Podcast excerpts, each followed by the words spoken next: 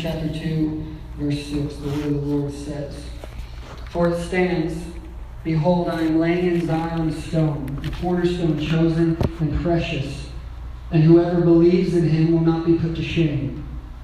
So the honor is for you who believe, but for those who do not believe.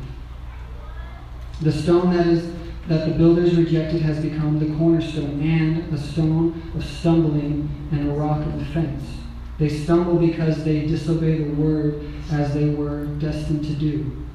But you are a chosen race, a royal priesthood, a holy nation, a people for his own possession, that you may proclaim the excellencies of him who called you out of darkness into his marvelous light. Once you were not a people, but now you are God's people. Once you had not received mercy, but now you have received mercy. Beloved, I urge you, as sojourners and exiles, to abstain from the passions of the flesh, which wage war against your soul. Keep your conduct among the Gentiles honorable, so that when they speak against you as evildoers, they may see your good deeds and glorify God on the day of visitation. Church, this is the word of the Lord. Thanks be to God. God, we come before you. We're so grateful that you hear us, that you are excited that we are here tonight. You're smiling. You're excited that your people have come to worship you and to hear from you. God, I pray right now for Pastor Anthony as he preaches your word. Lord, it's the five o'clock. He's been preaching all day. I'm sure he's tired. God, I pray you'll give him energy, that you will sustain him. And God, that um, if the enemy, even in this moment, is throwing lies at him, that you will hide him behind the cross of Jesus that he will remember that he's loved by you no matter what. God, I pray for your people here tonight, that they will remember that their identity uh, rests in you. God, I pray for the people here tonight that may not believe in you. Uh, maybe they're skeptical. God, we're so glad that they're here tonight. God, I pray in your grace and in your mercy, you will reveal yourself to them in whatever way you choose. God, I pray that your spirit will move among this place tonight. And I know it will because you are inhabiting your people. You dwell with us, and we're so grateful for that. So we give this time to you. Lord, it's yours. Do what you want with it. We surrender to you now. We surrender to your word. We pray all this in the name of the Father, the Son, and the Holy Spirit. And all God's people said, Amen. Amen. You guys can be seated.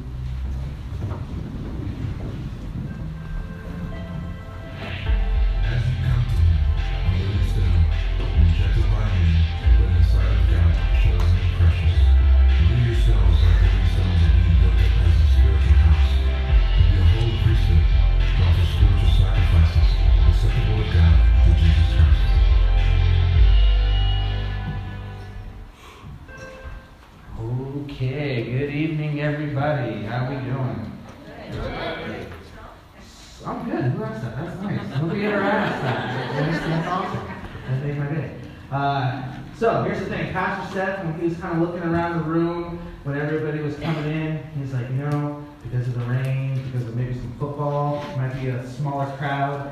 But Pastor Anthony, be assured, because the crowd in there is a crowd who can talk and a crowd who can amen. So please do not let him down. And if I say a good word, I need to hear amen, okay? Amen. All right, all right, all right, all right. Easy now. Don't get too carried away. All right, but hey, if I don't know you, uh, like it's been said, my name is Anthony. I'm one of the pastors here at Living Stones. Uh, it's truly my honor and my privilege to get up here and just to share God's word with you all. Um, as Pastor Seth has kind of alluded to so far in our service, uh, we are talking about identity tonight. Okay? Uh, but I kind of want to pause and kind of look into that a little bit, uh, especially for those of you who maybe have grown up in the church, been coming to church for a while, been a Christian for a good amount of time. Uh, when you hear those that, okay, we're talking about identity tonight, or even if you've been looking ahead and you're a discipleship guy and you know this, you may be already thinking in your head, okay, I know the kind of the gist of where he's going to be going with this. Uh, I know he's probably going to say, I'm a child of God. He's going to say that God loves me and all this stuff. Like, this is who I am in Jesus. I, this is good, let's do it, but I, I kind of know where he's going, kind of thing. Um, to that, I would say, all those things I just said are true. Those are things we're going to amen all day long here at Living Stones. Those are a part of our identity. But for tonight, if I'm being honest, I'm not up here looking to tell you what your identity is. I'm looking to tell us, I'm looking to tell y'all what our identity is, all right? Amen. Because here's the thing uh, sometimes when it comes to reading this book, when it comes to church, when it comes to uh, going towards our relationship with God, uh, it's really easy to kind of do it with a very individualistic mindset. Kind of thinking of, okay, I'm going to go to church, and this is what I want to get out of it, and this is how the pastor spoke towards me, or community group, this is how I was served at community group, this is how I feel, so on and so forth. And again, those are good things. Sometimes it's really good to, to go and have some one on one time with God, have that silence and solitude. That's fine. But I would say that if we truly want to be a church who has a healthy understanding of God's heart from this book, has a healthy context for what he's trying to say to us, for the majority of it, we can't go into it with an individualistic mindset. That's not the theology of the overall Bible. In fact, the theology for the overall scripture, you can even see it on the screen, is a theology for community. For example, uh, 1 Corinthians 6 19, the Apostle Paul says that your body is a temple to the Holy Spirit. Guess what? Out of all the other times the apostles in the New Testament say you or your, they're actually talking about you as far as being a collective group of church people, except for that one time that I just mentioned in 1 Corinthians 6 19. That's one of the only times the word you is referred to you as an individual. The other times, he's talking to the church. And when I mean the church, I don't mean just living stones. I mean the universal body of God's people. So we need to keep that in mind going forward if we're truly going to understand what it looks like to live out our identities. Another way to say it, if God owned a restaurant, there'd be no such thing as a table for one. Okay? Not how God rules. So then, what God wants us to see, and this is my main point for today, so if you're taking notes, this is for you. What God wants us to see is that our identity is in His community. Okay, let me say that again. Our identity is in His community. This means without Jesus, in a spiritual sense, our identity would be that of an outsider, far away from God's love as possible, on the outskirts of our relationship with Him. But because of Jesus, we get to be brought into God's love. We get to be brought into something greater. And we get to be built up with one another in this new identity. That's why we come, and that's why we worship Jesus every single week. And with this identity, there's uh, just a few things that we get to live in as people in God's community. Things that we get to have hope in. Um, such as the fact that being a part of God's community and seeing that as who we are means that we get to be a part of a new family. That's one aspect of it. And that's pretty big, that's pretty important because I talk to a lot of people here at the church and I get to hear a lot of people's stories and their childhoods and their relationship with their families growing up. And unfortunately, a lot of of those stories and their relationship with their families aren't always the best. They aren't always the nicest stories. Uh, for example, I've been meeting with this 14 year old, mind you, uh, in my office for the last couple weeks or so.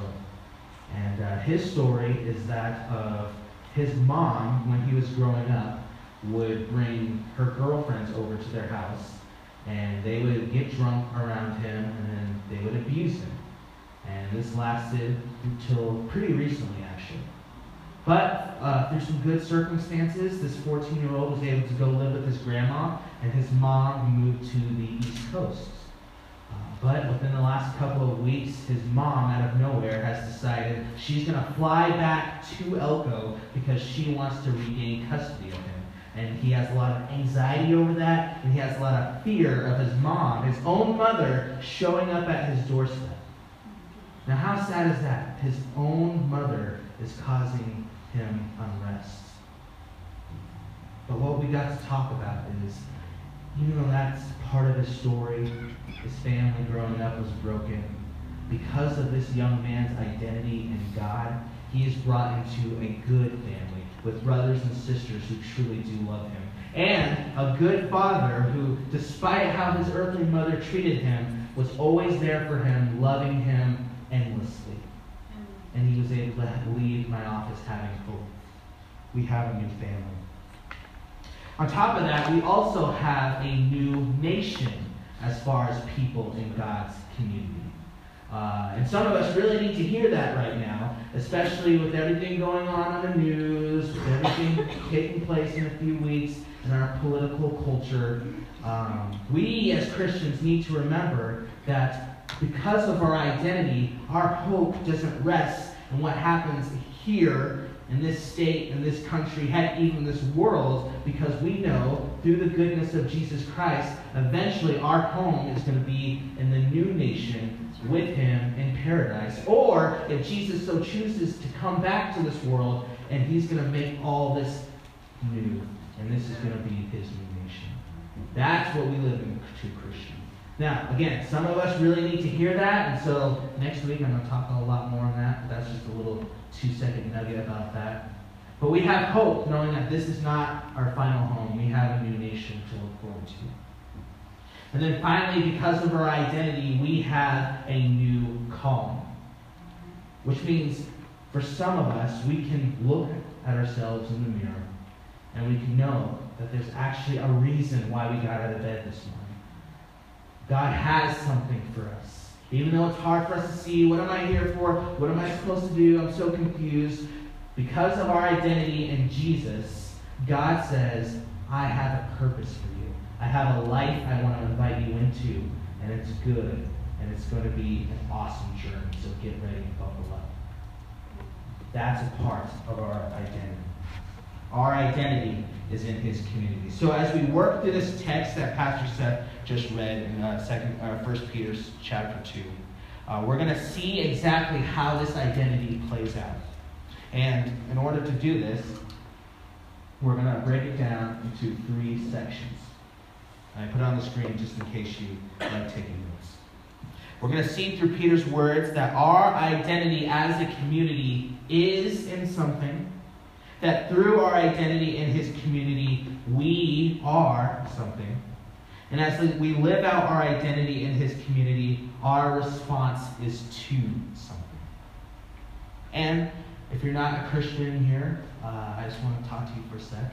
Uh, what I'm talking about tonight is the church of God, the Christians, uh, the believers, if you will. Um, but uh, I don't believe that God has things happen by accident. I believe that He has you here tonight hearing His words because all this goodness that comes with living in His community, living in His identity, I believe He has you here because He wants you to hear that. Maybe He wants to invite you into that tonight. Um, so maybe just kind of follow along, pray, talk to Him while we're talking, uh, and we'll see what God has for you. But uh, let's go ahead and start with our first little point there. Our identity as a community is built on the cornerstone. Our identity as a community is built on the cornerstone. Let's see this from Scripture, verse 6. Peter says, For it stands in Scripture, Behold, I am laying in Zion a stone, a cornerstone chosen and precious, and whoever believes in him will not be put to shame. So the honor is for you who believe, but for those who do not believe, the stone that the builders rejected has become the cornerstone. And a stone of stumbling, a rock of offense. They stumble because they disobey the word as they were destined to do. Uh, so, what Peter's actually doing here, maybe you can kind of see it broke up in quotations uh, in your Bibles. Uh, he's actually quoting an Old Testament prophet named Isaiah who's kind of talking about the same idea when it comes to our identity. Uh, he, this is what Isaiah has to say in Isaiah 28 16. This is where Peter got this from. Isaiah says, Therefore, thus says the Lord our God Behold, I am the one who has laid as a foundation in Zion a stone, a tested stone, a precious cornerstone of a sure foundation. Whoever believes will not haste. Now, Peter, Isaiah, both of these prophets are talking about the importance and the beauty of the cornerstone. The importance and beauty of the cornerstone. And if you don't know what a cornerstone is, let me just put a picture on the screen. That big block in the middle, that's the cornerstone. And uh, according to one historical construction uh, site I visited this week, uh, the definition of the cornerstone they give is uh, the foundation stone, it could also be called, of a historic of a building is the most important part of construction, as it is the first stone to be set and determines the position of all the pieces to be laid afterwards. Now, for us, the church, this is where it comes into our lives. The climax of all the biblical references speak of Jesus Christ himself being our chief. The foundation of the metaphoric temple of God or God's people rests on Jesus as our foundation. The weight of the building can rest in him because he is truly good and significant for us. Amen. Jesus Christ, church, is our cornerstone, is our foundation, is at the root of our identity. Okay, we have to get that before we get anything else. Um, if we look at this, we can see that without that stone right there, all those other bricks around it, uh, they wouldn't last very long if that cornerstone wasn't in the right place. For us in our identity, we don't make it very far living out this truth if we don't know that our cornerstone, Jesus Christ, is there at the very base and the very foundation. Amen. So, what Peter wants us to do with that in mind is look at two things. Really ask ourselves two questions. One, are we truly building on Jesus Christ, the cornerstone? And two, not only are we called to build on him, but are we finding him precious? Are we finding him beautiful and worthy of building upon? Now, you really have to look at that one. Are you finding the cornerstone beautiful and precious? Because if you're not, but you still can answer the first question yes, then you're building on top of very maybe legalistic, I feel like I have to do this, like this is what God wants me to do, so I guess I'll follow Jesus kind of thing. But if we build on Him while seeing Him as precious and beautiful, then it's a joy to have Jesus at the base of our foundation and to live a life for Him. So, church, for you, think about it. I'm impressed into this. Are we building on Jesus Christ, the true cornerstone, and are we seeing Him beautiful and precious? And I have to ask that question because here's the truth. If Jesus Christ is not the cornerstone in which we're building upon, something else or someone else is. Because it's literally impossible not to have a cornerstone at the base of your foundation. Okay? You can't do it. Something has to be there. And the danger of having anything else but Jesus Christ at the base of your identity is you better be absolutely sure that whatever you're putting in that spot is going to be there for the long haul, is not going to get destroyed, get lost, die, or change. Better be sure because guess what? If the cornerstone shifts, the entire building is going to shift. If the cornerstone crumbles, the entire, uh, the entire building is going to crumble. That's why we need to make sure our cornerstone is a strong foundation and going to last and be sufficient. Amen. And as Peter says, if anything other than Jesus Christ is our cornerstone, might seem good for a while, but eventually it's going to crumble and it'll leave us full of shame. That's the reality. Um, but with this, we also have to look at the fact that verse 8, Peter starts talking about the fact that this cornerstone, Jesus Christ, has a tendency to uh, have some opposition, to cause some stumbling.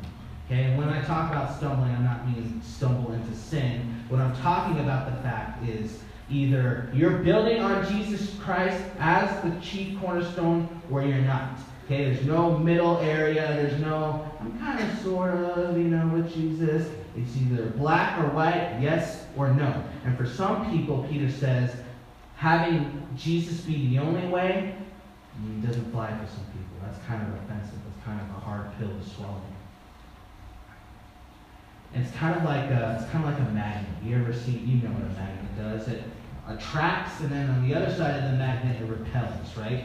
So when it comes to Jesus Christ being like that magnet, His goodness was going to attract. And you know, you try to pull from a magnet. It's strong. It's sturdy. It's there. It's stuck to the. It's stuck to it. But on the other side, you try to put that on the opposite side that repels, and it's hard to get it to it because it's just going to force it away.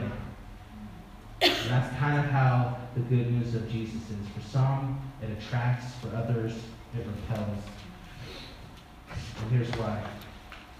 If his firmness and stability, this is Christ, is such that it can sustain all who build on him, that's also going to mean his hardness is so great that it will break and tear to pieces all who resist him. For there is no medium between these two things. We must be built on him or be dashed against him.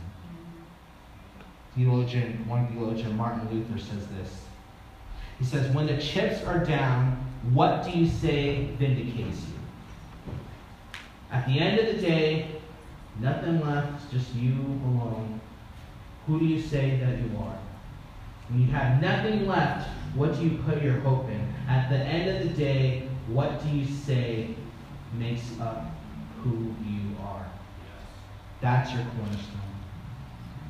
And for the church, we know that can only be Jesus Christ.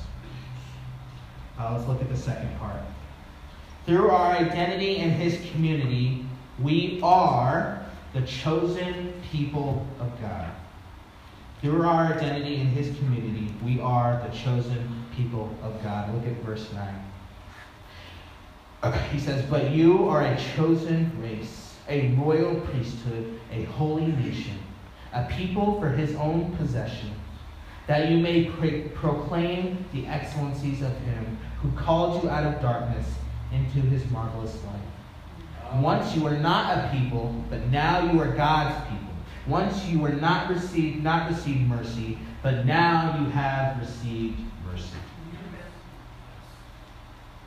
Church, you are chosen by God simply because He loves you.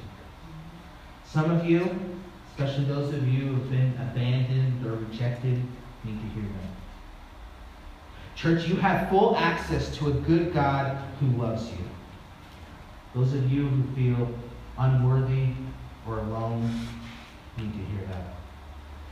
Church, through God's grace, you are a holy people.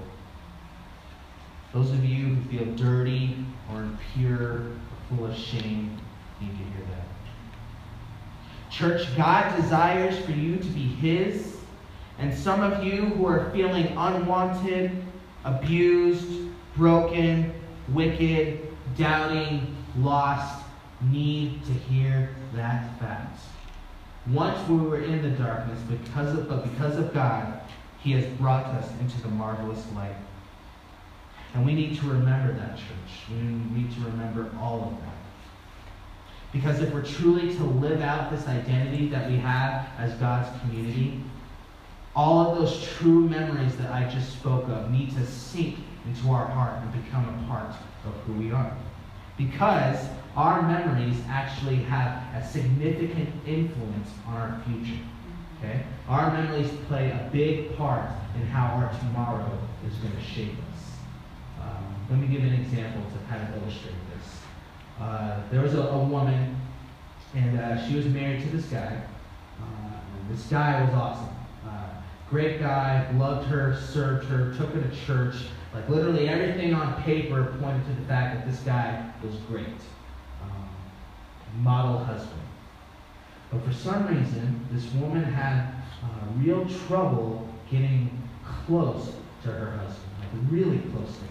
There seemed to be like a wall between them at all times. Uh, even their intimacy was lacking, and she couldn't understand why, because he was a great guy. He treated her right. She really did love him, but for some reason, I, I just can't get as close to him as a wife probably should to her husband. So she went to church and she met with one of her uh, church leaders, and uh, they actually started talking about some of her early life, some of her childhood. Uh, and it turns out that when this woman was little, uh, about six or seven, uh, her dad, who she loved, a great dad, was always there for her up until that point. Uh, one day, he just left without really saying anything. He just left the family. And this hurt her, obviously. Her mom and her had to kind of work through this. But fast forward a few years later, her mom meets another really awesome guy. They get married. She now has a stepdad. And same thing, the stepdad's great. He's a good guy. She really likes him. He really likes her. But then a couple years later, kind of repeats itself, and her stepdad just leaves without any real warning. Then a couple years later, she's a teenager, and the exact same thing happens. Her mom meets a really great guy. She, this is good. I can get along with this guy. I like this guy. Not too long after that, he disappears as well. So what her and her uh, church leader were able to kind of look at was that the reason why she was having such trouble getting close to her husband was because her memories, starting all the way back as being a six year old, taught her that if you get close to a guy, you got to be careful because no matter how good they are, they're going to leave you one day and it's not going to feel so good. And she didn't even really consciously think this when she was with her husband, but she knew it. It was in there and it shaped how she was going to live out the future with her husband. So, what she had to do is she had to take those horrible memories of her past and not try to act like they never happened, but replace them with true good memories from who God says she is.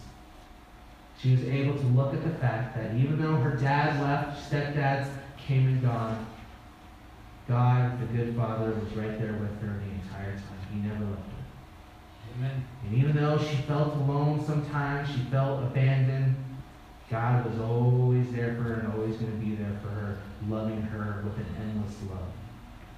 And once she got that, once that reality became the center of her memories, guess what? She was able to go and go forward with her husband, and they have a really great relationship right now.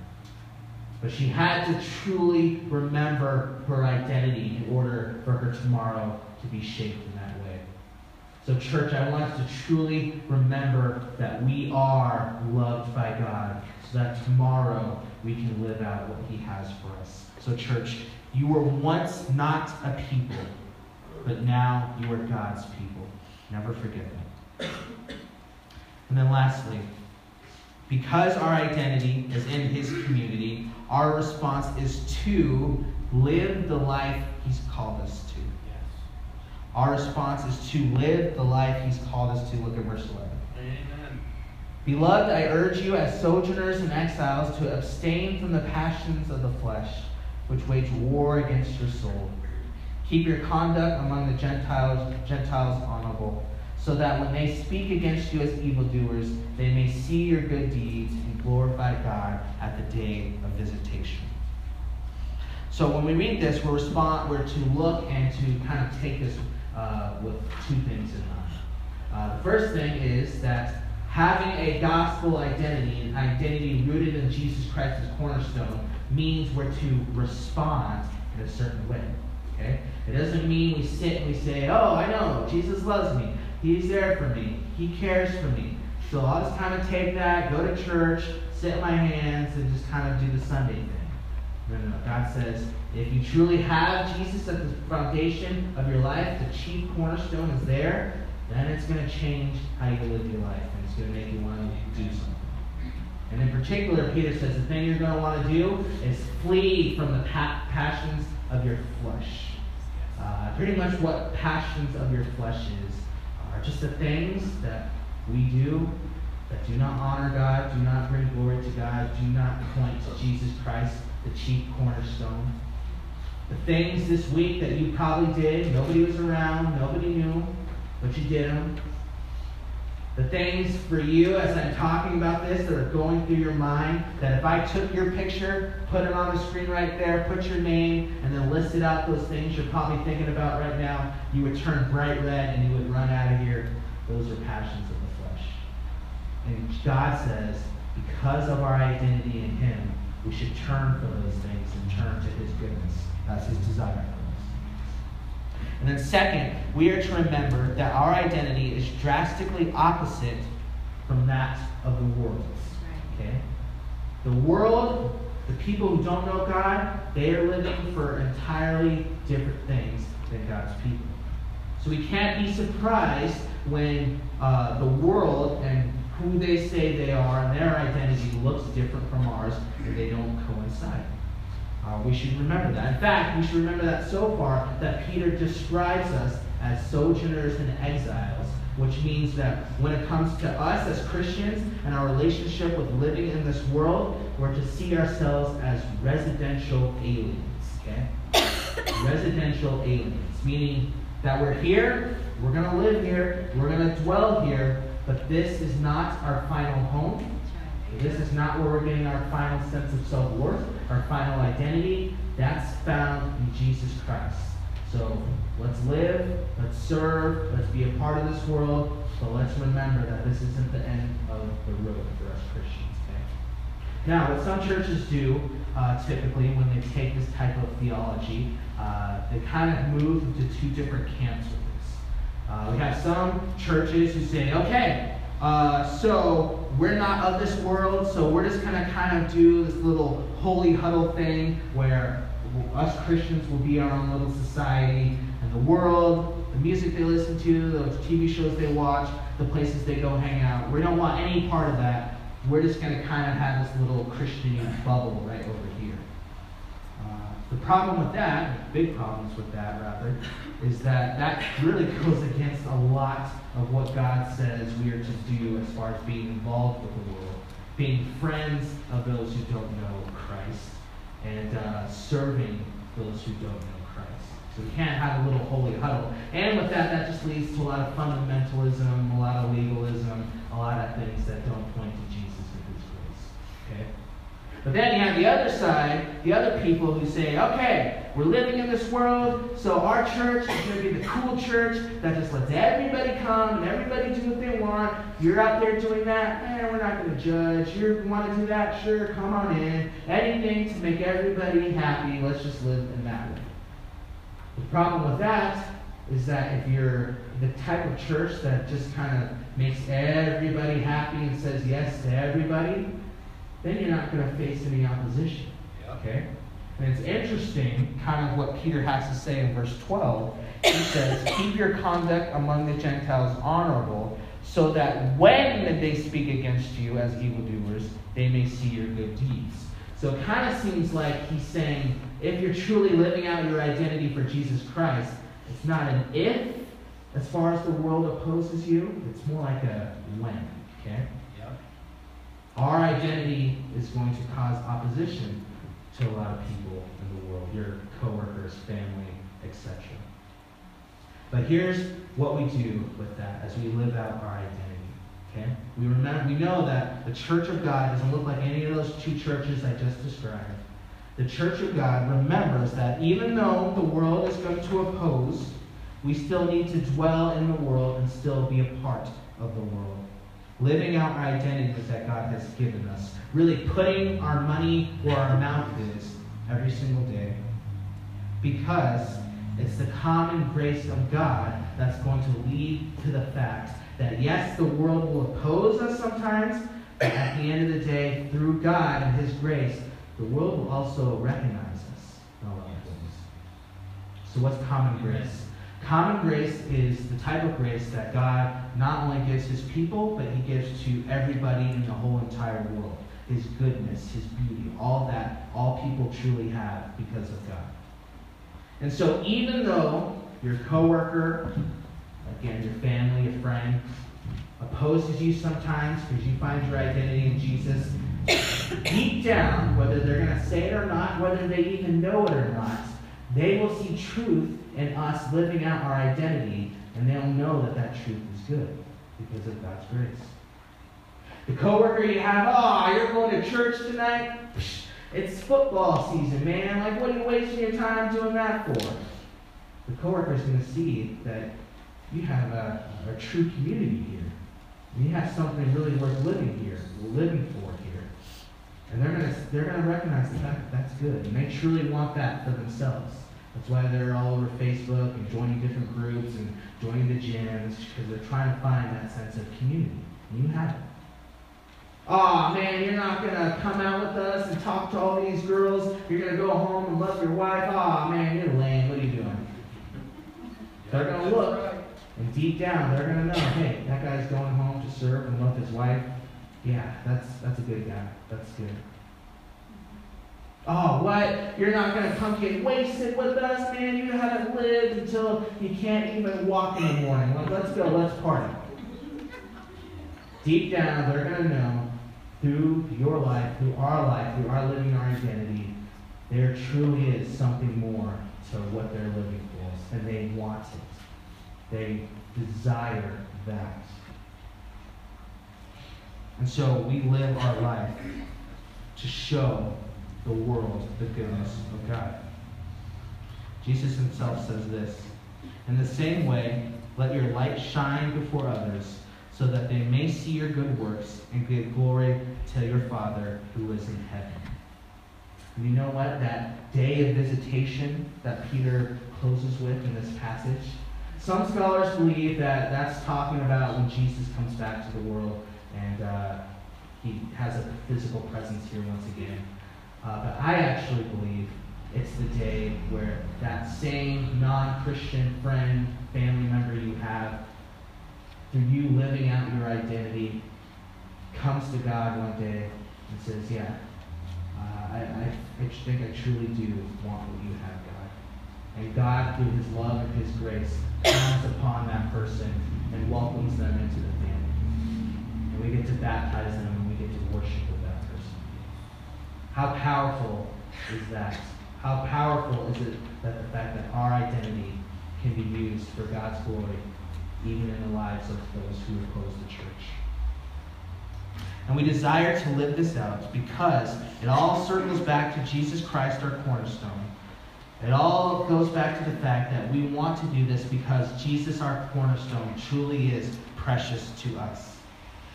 He's so beautiful and so precious that for ourselves, we want to remember that. We want that to be the base of who we are. So that as we live our life day by day, we can always go back to the fact that we truly are loved by God. And that whatever happens, even if the building shakes, there's a storm, at the end of the day, we're still going to be standing because our cornerstone is solid. Hallelujah. And then for those, the world, the people who don't know Christ, he is so precious to us that we cannot help but want to show them how good having Jesus Christ as their cornerstone could be. Don't want to keep it to ourselves. Because when it comes to Jesus being that precious, good cornerstone, we have to remember that he wasn't always seen that way. Okay? He wasn't always precious. There was a time when Jesus Christ, the cornerstone, was actually a man of rejection. Okay? We look at the scripture and we see that Jesus Christ, Son of God, came down to earth, lived perfectly, didn't commit one sin, thought, word, deed. He was pure and blameless throughout it all. But at the end of his life, the world looked at, looked at him, shook their heads, and said, No, we don't want him. We reject him. And this type of rejection isn't just cast him to the side, this was the type of rejection that took him, took the stone, threw him on the ground, beat him until he was a bloody mess, spat in his face, drug him through the dirt, nailed him to a wooden cross, and watched him die through suffocation. Jesus faced that rejection. But we have hope because we know the rest of the story. We know that three days later, our cornerstone rose from the grave and he lives today. So that means us, people who felt rejection, felt alone, felt as outsiders, we get to go to God and hear the words, You are not rejected, you are accepted by me. We get to go stand before God despite all of our sins, despite all of our secrets, and we can look at Him and hear the words from Him I choose you, and you are precious to me because the cornerstone is so good. And because of this, our identity is always going to be back in Him, back in His community.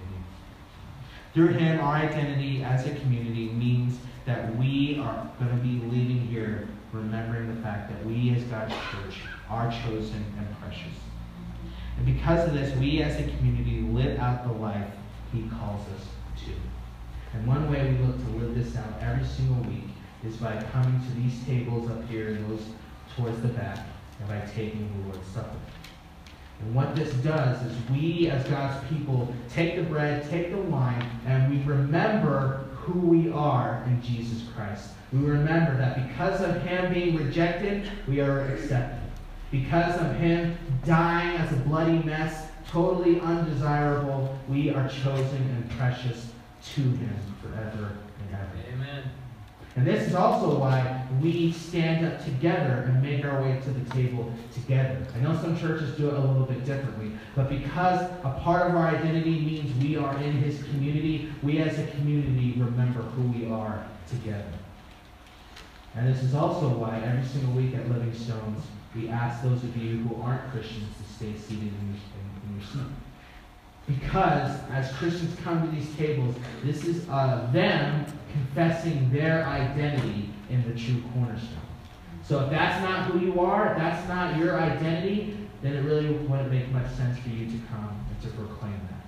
But, like I said at the very beginning of the sermon, I truly do believe that God has you here because of all those good things we talked about.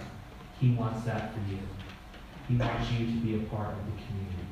So maybe in this time you sit in your chair, you talk to God, and you kind of see what He's inviting you into. So, church, let me pray.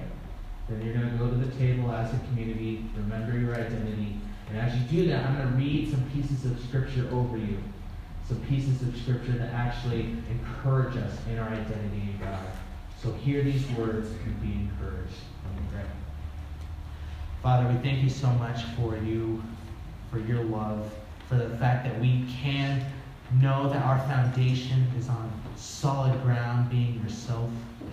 That no matter what happens, no matter how much we shake and turn and get blown against the wind, that we're always going to be standing at the end of the day because of you. We thank you for that. Father, please help us remember that so that we can live out the life that you have for us. A life where we get to serve you every single day, serve our city, and just know that there's people out there who, who need your identity, to need your foundation, and through us living out, we can show them how good you truly are. Forgive us for the times when we put other things, other people uh, in the cornerstone spot.